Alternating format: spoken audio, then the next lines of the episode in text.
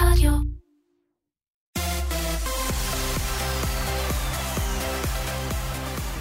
אהלן, צהריים טובים, ברוכים וברוכות הבאים לפאנל המונדיאל של הארץ. אנחנו כאן בכל שני וחמישי כדי לסכם את כל מה שקשור למונדיאל ומסביב. היום איתי באולפן יש את איש דסק הספורט, האיש שנכנס בעובי הקורה, ניר הופמן. אהלן. ועורכת חדשות החוץ של העיתון, דפנה מאור, שתיתן לנו קצת אינפוט על כל מה שקורה מהבחינה הכלכלית והפוליטית סביב המונדיאל הזה. קודם כל, נתחיל עם סיכום קצר של מה היה לנו עד עכשיו בשלב הבתים, בשביל זה אתה פה. נכון, אז uh, בינתיים אנחנו אחרי uh, סיבוב אחד ועוד קצת, כשהיום ממשיכים בסיבוב השני בשלב הבתים. Uh, אפשר להגיד שבינתיים זה די צפוי, כי מה שקורה זה שהנבחרות הגדולות הגיעו uh, כמובן לא מחוברות כמו תמיד, עייפות אחרי עונה ארוכה של הכוכבים, um, ולוקח להם זמן להתחבר. הנבחרות הקטנות הגיעו מחוברות, אבל להם אין את היכולת כל כך... הן לא מבקיעות. אין להם כל כך את היכולת, ומי שמרוויח מזה זה הנבחרות בדרג ב', אז יש לנו את, אה, את פורטוגל, ויש לנו את מקסיקו, ויש לנו את קרואטיה, ואנגל... ואנגליה. זהו, סנגל היא דווקא נבחרת אה, יחסית מאוד חלשה ש... שהצליחה להפתיע, אבל בדרג ב' בינתיים הנבחרות הן אלה ש... שמצליחות. כשהנבחרת בינתיים שאולי, הנבחרות בינתיים שאולי הכי הרשימו הם אה, מקסיקו וקרואטיה. נבחרת שאני חושב שצריך לקח, להתחיל לקחת אותה בחשבון לקראת ההמשך אה, זה פורטוגל, שעד המונדיאל אה, היא אומנם אלופת אירופה, אבל לא יותר מדי אנשים אה, החשיבו אותה כ, כמועמדת, ועכשיו אחרי שהיא עשתה תיקו עם ספרד הגדולה וניצחה אתמול, יש להם נבחרת, כבר רואים את זה, יש להם את אליפות אירופה, כלומר יש להם ביטחון ביכולת שלהם, ויש להם את רונלדו כמובן, ואני חושב שזה לא יהיה ממש הפתעה ענקית כבר אם יצליחו להגיע מאוד מאוד רחוק. היה לנו כבר אלופות אירופה שהיו אלופות מונדיאל mm-hmm. צרפת, ספרד, ספרד בזמנו, ופורטוגל שעוזי דן דירג במקום השמיני רק בדירוג הנבחרות שלו, יש מצב שיכולה להפתיע. חוץ מזה, סינדרלות, אפשר לדבר בינתיים על מקסיקו שניצחה את, את ספרד. את גרמניה. את, סליחה, את גרמניה. אלופת העולם, את סנגל כמו שאמרת, יפן. את יפן שהפתיעה את קולומביה, כן, אבל זה רק הסיבוב הראשון. נכון, אבל העניין הוא שהמונדיאל גם הוא עומד לגדול. אני לא יודע אם זה יהיה בקטר או מונדיאל אחד אחרי בארצות הברית, אבל הוא עומד לגדול ולא בטוח ש... שזה יהיה דבר טוב, אבל אתה דווקא חושב שכן. אז זהו, הברנצ'ק כדורגל, עוזי דן, שלום עוזי דן ברוסיה, ביניהם חושבים שזה לא דבר טוב לכדורגל שהמונדיאל יגדל, שהוא יתרחב, מדברים על, לא מדברים, הולך להיות 48 נבחרות כבר ב-2026. זה אומר רמה פחות גבוהה. זה אומר רמה פחות גבוהה. משחקים פחות אני, מעניינים. אני, אני אומר ככה, את הרמה הגבוהה ממילא אין לנו במונדיאל. הרמה הגבוהה נמצאת עכשיו בליגת אלופות, נמצאת בליגות האירופיות. אנחנו לא באים למונדיאל בשביל הרמה הגבוהה, בוא נגיד ככה, אנחנו באים בשביל הסיפורים. ואיזה סיפורים יותר יפים יש לך מאשר הסיפורים של כל הנבחרות הקטנות ש, ש, שמגיעות ופתאום אתה מכיר את התרבות שלהם. פתאום אתה, אתה רואה יפנים שמנקים את האצטדיון אחרי, ה- אחרי המונדיאל, אתה רואה סנגלים חוגגים, אתה רואה כל מיני תרבויות קטנות, ואני אוהב את זה, אני מת על זה, כדורגל זה סיפורים, קודם כל. כדורגל צריך לזכור לפני, ה... בסדר, יש ספורט, ויש תחרות, וזה מעניין וזה נחמד, אבל כדורגל זה קודם כל סיפורים, ו... והסיפורים של הנבחרות הקטנות זה הדבר הכי מעניין. אני רואה את זה קצת כמו, ה... כמו השלב של האודישנים. בריאליטי, בכוכב נולד ובמאסטר שף. בסדר, נגיע לתחרות שבהם הבשלנים המדופלמים יבשלו דברים מאוד מאוד טעימים, והזמרים הגדולים ישירו את הדברים שזה יהיה יפה ומעניין. אבל השלב של האודישן זה השלב הכי כיפי, אתה רואה אנשים, אתה רואה, כן. אתה רואה אוהדים מכל העולם, אתה רואה נבחרות את צבעוניות. חושבת שלנבחרות הקטנות יכול לצאת מזה דברים? שיהיו הרבה יותר נבחרות קטנות במונדיאל? קודם כל, כדורגל הוא ספורט עממי, הספורט היפה, הספורט חובק עולם, ולכן אני חושבת שהסנטימנט הזה של לשתף יותר וקטנים וחלשים הוא נהדר, ואני חושבת שמשרת את המטרה והרוח של הספורט, יותר מאשר כל המקצוענים התותחים האלה שבאים אה, אה, להתארח כמו אה, אה, כוכבים. דבר שני, יש מקרים שבהם בכדורגל יש משחק שהוא קצת פוליטי, קצת כלכלי, נגיד, היה משחק, אני חושבת, יוון נגד גרמניה, כאשר יוון היא האנדרדוג של המשבר באירופה, וגרמניה היא היא המובילה ומטילה את הצנע על היוונים. היה פעם איראן נגד ארה"ב, אני זוכר, באיזה מונדיאל. ואז יש. הזדמנות, אה, כמו שאומרים, להשאיר את הפוליטיקה בחוץ ולשחק ולהראות מי יותר טוב במשחק עצמו. זה דבר אדיר. באותו הקשר, אה, באיראן עכשיו, הבנתי שבמשחק האחרון שלהם, אה, הסכימו לפתוח את האצטדיון באיראן לנשים, בניגוד לחוק. ומשמרות הצניעות הסכימו, ואחרי זה ביטלו, ואחרי זה בסוף כן הסכימו, והיו נשים באצטדיון ביחד עם האיראנים שראו... ויש הרבה אוהדות איראניות במגרשים ברוסיה. וזה, וזה נהדר, זה פותח את ה... זה בדיוק המטרה הרי המקורית של התנועה האולימפית, ושל, ושל הספורט בכלל, לקרב בין אנשים, כן. להראות לאנשים אחד את השני, לתת להם להיות ולחוות, כאילו, אז מה, אנחנו רוצים לצמצם את זה ולהשאיר את זה, זה מועדון סגור בשביל איכות הכדורגל? נכון, אבל עכשיו בואו נדבר על הצד השני של המטבע, שהמונדיאל, במונדיאל הזה, נותן לגיטימיות למדינה שהלגיטימיות שלה מוטלת בספק. לגמרי. המונדיאל משמש השנה, אני חושבת, יותר מבשנים קודמות, כזירה גיאופוליטית מדהימה.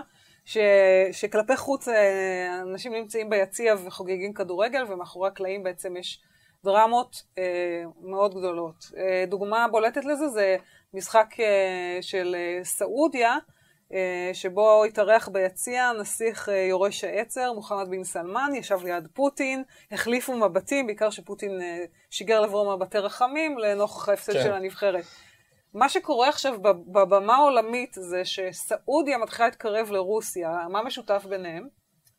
נפט. נפט, נפט. רוסיה כביכול הייתה בברית עם איראן, ו... ואז זה מול ארצות הברית. עכשיו יש לרוסיה ולסעודיה פתאום אינטרס שמחיר הנפט ירד. יש לזה כל מיני סיבות. האמריקאים פשוט מאוד מרוויחים מהעלייה של מחירי הנפט, אז הם רוצים שהם ירוויחו קצת פחות. שאר חברות אופק, שאני לא חושבת שרבות מהן מיוצגות במונדיאל, ואם כן הן uh, כבר uh, בשלב שהן עפו, uh, רוצות שהמחירים יעלו כי הן מרוויחות מזה יותר כסף, הן פחות עשירות מסעודיה ורוסיה בנפט.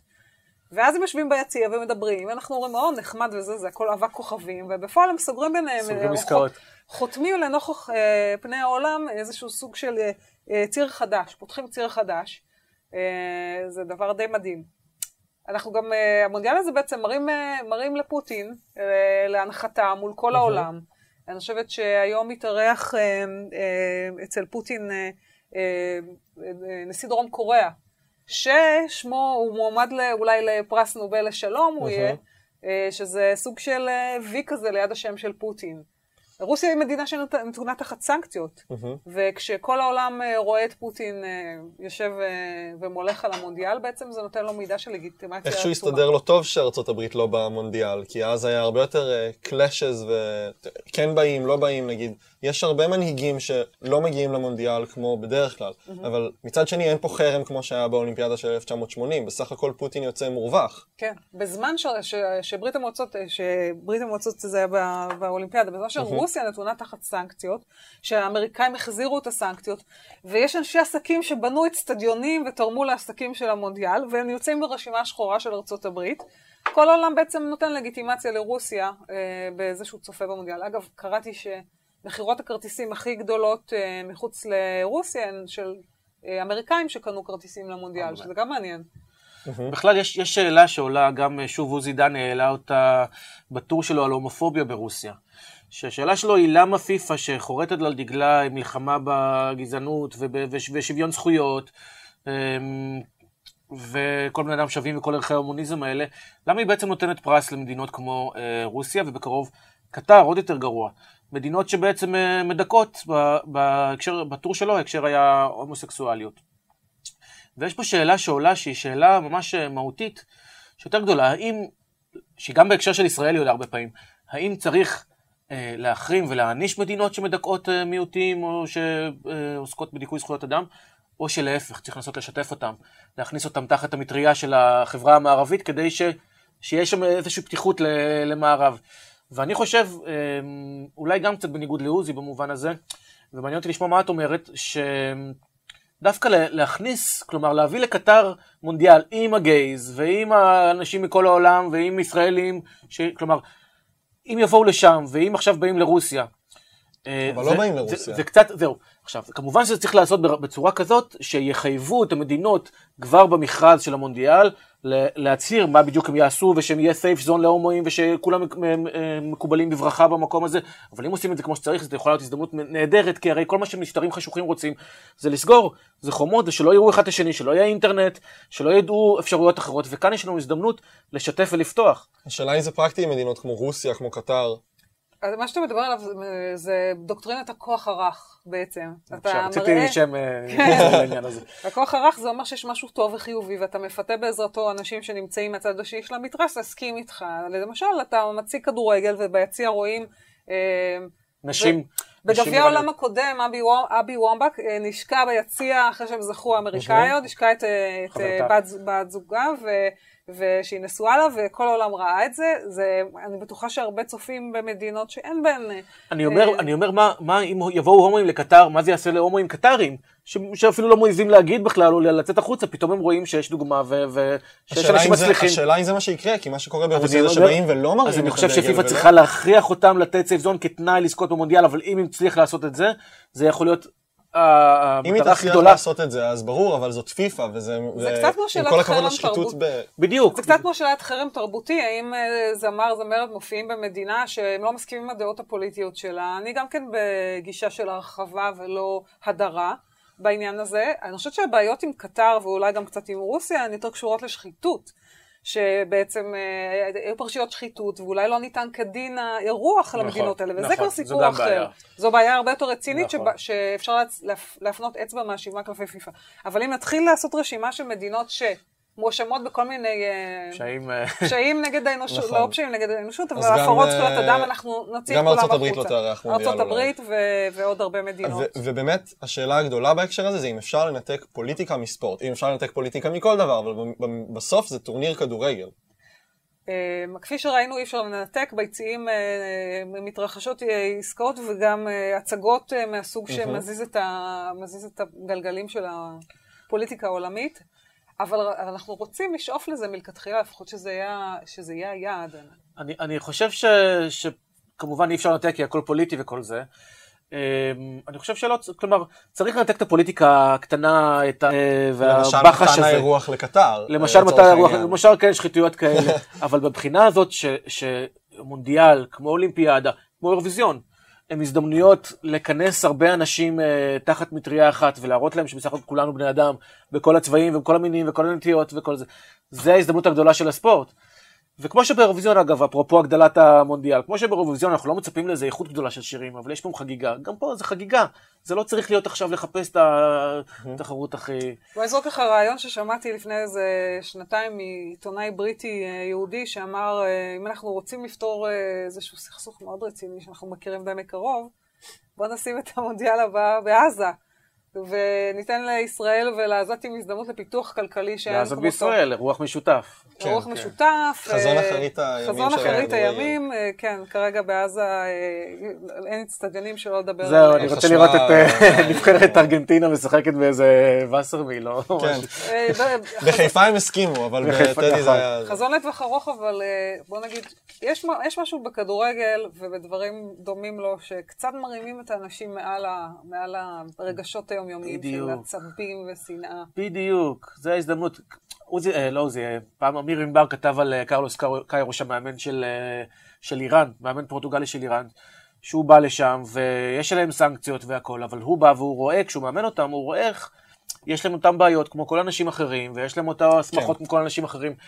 זה בדיוק העניין, להראות כן. לכולנו שכולנו אנשים. יש לנו זמן, אני רוצה לשאול את דפנה שאלה. יש לנו, יש? רק אם יש לנו זמן. אני רק רוצה להגיד קודם שהצופים, מי שצופה בנו עכשיו בפייסבוק, יכול גם לשאול שאלות, ואנחנו נשיב על שאלה אחת מהקהל לקראת סוף האולפן, אבל בינתיים תורך. אני רוצה לשאול שאלה של, שלא קשורה לכדורגל, אבל בגלל שאנחנו ברוסיה ולא הייתה לי הזדמנות לשאול את זה, וזה משהו שמעסיק אותי. רוסיה היא אומה ביקורתית. כותבים שם ספרים, כתבו שם ספרים ביקורתיים, הוא אמן ומרגריטה וכל מיני uh, מסורת של ביקורת ומהפכות. איך זה שפוטין שולט שם ככה ו- ו- ו- ומנצח באחוזים כאלה את הבחירות? איפה הביקורת הרוסית המפורסמת? איך זה שכולם... מה זה התשוקה למשילות הזאת? סליחה שזה לא קשור לכדורגל, זה פשוט נורא מעניין אותי והגיע הזמן. אם זה קשור לרוסיה, זה קשור עכשיו לכדורגל. זו שאלה מאוד טובה. אה, והתשובה נמצאת בשאלה עצמה. זה, אתה מדבר על אומה שיש לה מסורת מסוימת, יש לה גם מסורת של אנשים חזקים. של uh, קשיחות, של uh, uh, נגיד מסורת גברית במקצת. אני חושבת שפוטין מגלם בתוכו את כל הדברים האלה שרוסים מעריכים ואוהבים. הוא הסופרסטאר לדעתי של, ה, של הבמה הפוליטית בעולם. אין, אין מנהיג יותר כריזמטי ויותר, uh, במובנים מסוימים אפילו uh, קוהרנטי uh, ועקבי ממנו כיום. עכשיו, משנת 2000 שבה הוא עלה לשלטון ועד היום, התמ"ג לנפש, ההכנסה הלאומית הממוצעת של הרוסים עלתה כמעט פי שלושה. אוקיי. Okay. מאיפה זה בא? זה בא מהנפט. כשהוא נכנס ל, ל, לנשיאות אה, לראשונה, הנפט היה מאוד נמוך, עכשיו הוא עלה מאוד, הוא, הוא עלה מעל 100 דולר לחבית, רוסיה התעשרה מזה מאוד. כשאמרתי ממוצע, התכוונתי לזה, לא כל הרוסים עשירים, אבל הוא הרים הרבה את האמצע ואת הלמעלה, ואנשים התעשרו, ואיכות, רמת החיים לפחות, עלתה שם בצורה כזו, שקשה להתחרות בה. מעבר לזה שיש לו מנגנונים מאוד מתוחכמים. הוא בא מה-FSB, הוא בא מנגנונים מאוד מתוחכמים של, של שלטון, שליטה, שליטה בדעת הקהל, דיכוי האויבים הפוליטיים שלו. השפעה על הבחירות בארצות הברית, אה, לכאורה. פוטין יש לו סדר יום עולמי מאוד, אה, הייתי אומרת, קצת מפחיד. הוא רוצה להחזיר את אה, רוסיה לגדולתה של ברית המועצות ומעבר לזה, והוא עובד מאוד יפה. רגע, בואו נזכיר שמיד אחרי סושצ'י הם אולימפיאדת החורף, מה הם כן, עשו? קרים. פלשו לאוקראינה. אז בואו רגע- סגר אולימפיאדה ו- ופלש. מה-. מה הפלישה הבאה שלו? השאלה עכשיו אחרי המונדיאל. בואו רגע נדבר. באמת על, ה, על הפן הכלכלי וקצת על uh, המונדיאל הזה ביחס לסוצ'י. Um, נגלה פה, נשבור את הקיר הרביעי, הרביעי שיש לך קצת מספרים על המספרים שמאחורי המונדיאל הזה, כמה זה כן. עולה, מי שילם יותר, מי שילם פחות, האם מרוויחים מזה בכלל הרוסים? אוקיי. בגדול אירועי ספורט גדולים הם אה, נוטים להיות לא רווחיים עבור המדינות המארחות, מכיוון שההכנסה, הרווח זה לטווח קצר מאוד, וההשקעה היא עצומה, הרבה פעמים נשארים כל מיני פילים פילים לבנים. לבנים. קלאסי, אולימפיאדה ביוון. אה, סוצ'י הייתה אה, פרויקט שלקה בכל כך הרבה שחיתות. אה, כל האוליגרכים ואנשי עסקים ברוסיה שילמו טונות של כסף בשביל לקבל פרויקטים, ואז הם ניפחו את החשבונות שלהם, וזה הגיע ל... למספרים אה, שלא יאמנו, 55 מיליארד דולר, משהו כזה, זה חרג בעשרות אחוזים, אה, לא הכפיל את התקציב. אה, בגביע עכשיו, בגביע העולמי, מדברים על 11 מיליארד אה, דולר. הרבה שזה פחות. הרבה פחות, כי אני חושבת שיש להם כבר את התשתיות הנחוצות. הם לא צריכים לבנות הכל אולי זה מחדש. גם קשור לזה שבמונדיאל אין ציפייה שרוסיה תזכה, רק שתתקדם, ובסוצ'י זה של הרוסים. הציפייה גם נבעה מזה שהיו להם טכניקות מאוד מאוד מתוחכמות ל- להסתיר את נכון. הסמים שלקחו הספורטאים שלהם.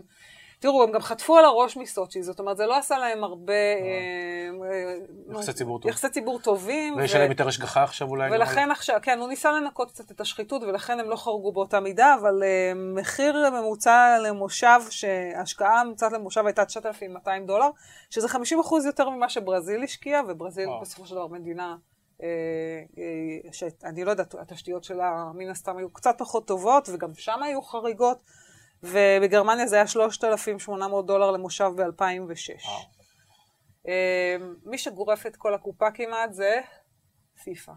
הם. עושים, הם צפויים לקבל הכנסות של 6 מיליארד דולר, שזה 25% יותר מהגביע העולמי הקודם. אה, הרוב, אה, חצי מזה בערך זה רווח, רווח נקי. זכויות השידור, שזה לא משהו שעולה להם לייצר, הן מכניסות מיליארדים. מרצ'נדייז של נבחרות. כל הדברים, הם, הם גובים כסף מה, מהמדינות שמשתתפות, מהמם. מהחברות אה, בפיפ"א, ומחלקים פרסים, אבל כן, כמובן. התשלום זה עשרה מיליארד דולר המדינות המשתתפות מכניסות, והם אה, מחלקים פרסים של 400 מיליון דולר. דיברתם קודם על אה, מדינות קטנות ועניות שמשתתפות. על השתתפות מקבלים אה, אה, 8 מיליון דולר, לדעתי זה בקושי מכסה הוצאות ל...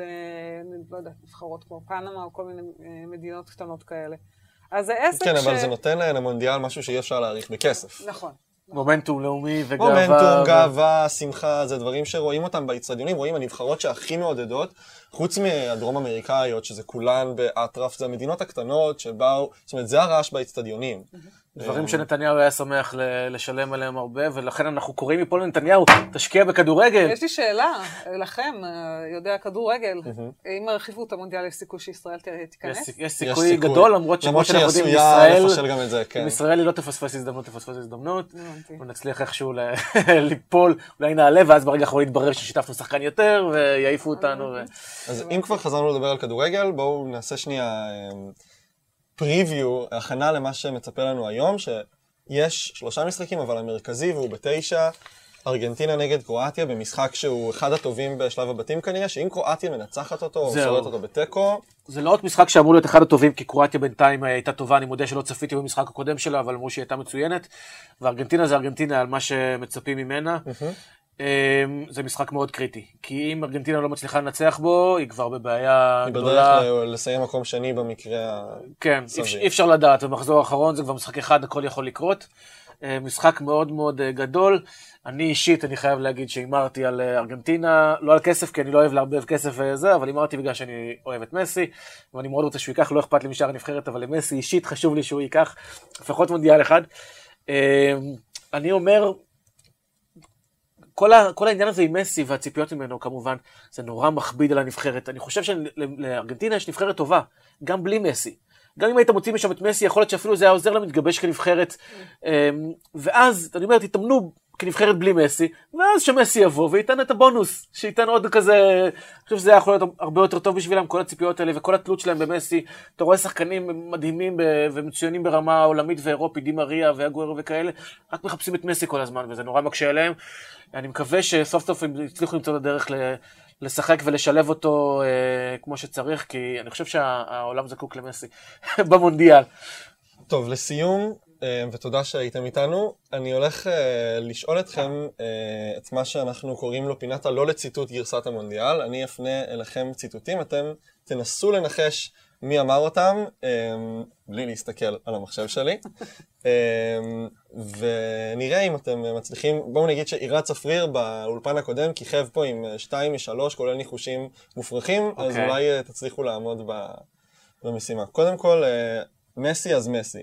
מי אמר, אנחנו בנקודה שבה לאו מסי בלתי ניתן למגע, החזון שלו הרבה יותר מפותח משלנו. וואו. אה, אין לי מושג. אפשר גם אה, לנחש בטייטל. ולא בשם.